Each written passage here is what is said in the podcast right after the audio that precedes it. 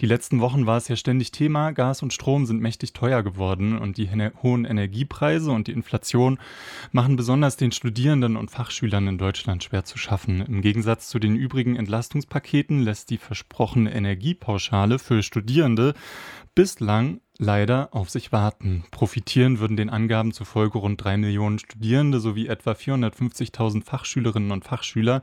Doch im Augenblick kann man die im September beschlossene Pauschale noch nicht einmal beantragen. Darüber, woran das liegen könnte und wieso diese Situation für Studierende sehr belastend ist, sprechen wir jetzt mit Rahel Schüssler, die Vorstand vom Freien Zusammenschluss von Studierendenschaften ist. Das Ganze wird abgekürzt, kurz FZS. Guten Morgen, Rahel. Guten Morgen. Seit einigen Monaten steigen ja die Energiepreise, Strom- und Gaspreise belasten viele Menschen. Ich habe das gerade schon erzählt, gerade mit geringen Einkommen. Es gab zwar bereits Entlastungspakete für ArbeitnehmerInnen, für RentnerInnen und für Menschen, die auf Sozialleistungen angewiesen sind, wie bereits während der Corona-Krise, gibt es jedoch eine Gruppe, die scheinbar einmal mehr durchs Raster fällt. Junge Menschen im Studium. Es wurde zwar eine Entlastung für Studierende versprochen und eigentlich auch beschlossen, aber die Energiepauschale für Studierende lässt bislang immer noch auf sich warten. Was glaubst du, woran das liegt? Ich glaube, das liegt zum einen daran, dass sich immer gut damit rausgeredet wird, es wird ja so viel für die Menschen getan. Es wird ja auch was für die BAföG-Empfängerinnen gemacht. Und ja, es gibt Entlastungspakete für BAföG-Empfängerinnen. Das sind aber leider nur 11 Prozent der Studierenden. Die Armut unter Studierenden ist aber deutlich größer. Also sehr viele Studierende sind wirklich von Armut betroffen oder leben schon in Armut. Und die meisten Studierenden haben ein Einkommen, also ein jährliches Einkommen unter 12.000 Euro im Jahr. Mhm. Äh, die, die steigenden Energiepreise bedingen ja auch eine historische Inflation, die ärmere Menschen noch mehr belastet. Studenten sind ja, du hast es gerade schon gesagt, äh, dafür bekannt, dass sie von der Hand in den Mund leben. Und daher die Frage, wie schlimm ist denn die Situation für Studierende momentan? Also die Situation spitzt sich immer mehr zu. Natürlich kann man im Gegensatz zur Corona-Krise mittlerweile wieder neben dem Studium arbeiten, aber das Studium ist halt eigentlich auch schon ein Vollzeitjob. Und wenn man dann noch einen Minimum 10-Stunden-Job on top hat, dann geht das natürlich irgendwo auch auf die Psyche. Auf der anderen Hand ist natürlich die Sache, dass man nicht mehr so viel Geld hat. Gerade die Lebensmittelpreise sind ja gestiegen. Also wir hatten eine Durchschnittsinflation dann von 10 Prozent aber Lebensmittelpreise sind zum Teil um 20 Prozent, wenn nicht sogar noch mehr gestiegen. Und das spüren natürlich gerade Ärmere. Das ist ein gutes Stichwort, weil Studierende aus wohlhabenderen Verhältnissen müssen sich zurzeit wahrscheinlich weniger Sorgen machen als Studierende aus ärmeren Verhältnissen. Bildungschancen hängen in Deutschland ja auch ohnehin stark von den finanziellen Möglichkeiten des Einzelnen, der Einzelnen ab.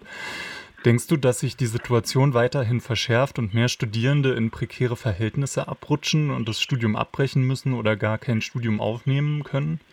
Auf jeden Fall. Also das hat man ja schon bei Corona gesehen, weil es dort auch vielen Studierenden schon schlechter ging.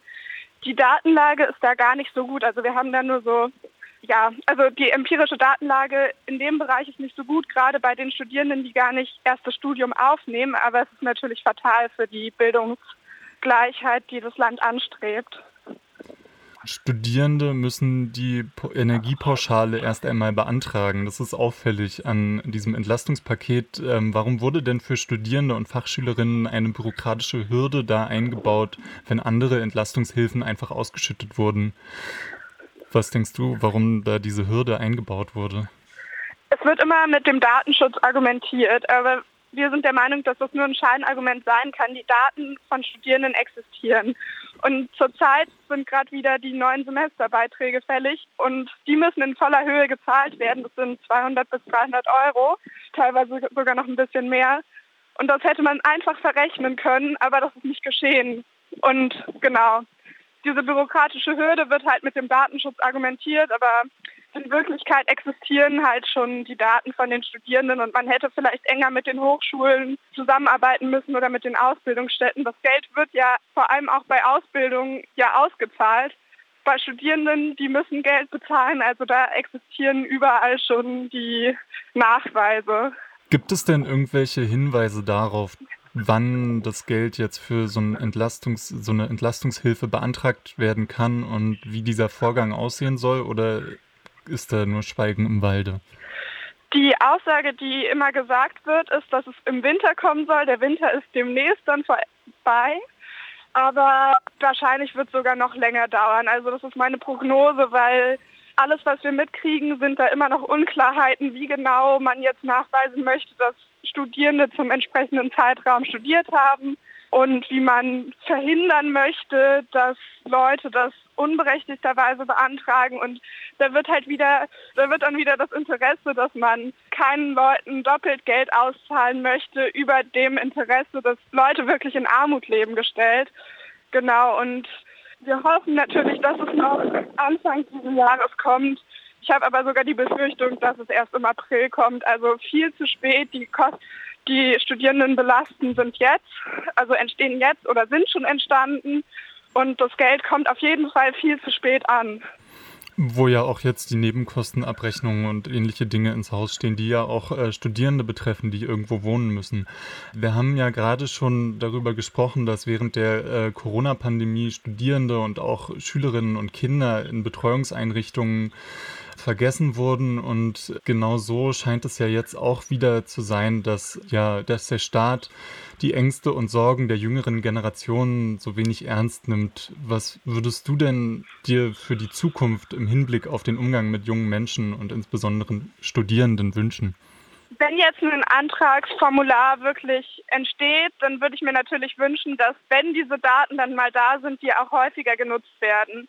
Also dass es nicht wieder eine Einmalsache ist, die verpufft, sondern dass, wenn irgendwie eine Krisensituation ist oder wir wie jetzt immer noch in der Krisensituation sind, dass sich nicht auf Einmalzahlungen beruht. Es braucht eine Strukturreform des BAföG. Es kann nicht sein, dass nur 11 Prozent der Studierenden BAföG kriegen. Es kann nicht sein, dass die BAföG-Sätze unter dem des Bürgergelds sind, unter dem der Düsseldorfer Tabelle. Genau. Und Studierende müssen halt oder junge Leute müssen halt von vornherein ein mitbedacht werden. Vielen Dank für deine äh, Eindrücke. Das war hier Rahel Schüssler zum, vom Freien Zusammenschluss von Studentinnenschaften über die Energiepauschale für Studierende, welche sich weiterhin auf unbestimmte Zeit verzögert. Vielen Dank für das Gespräch.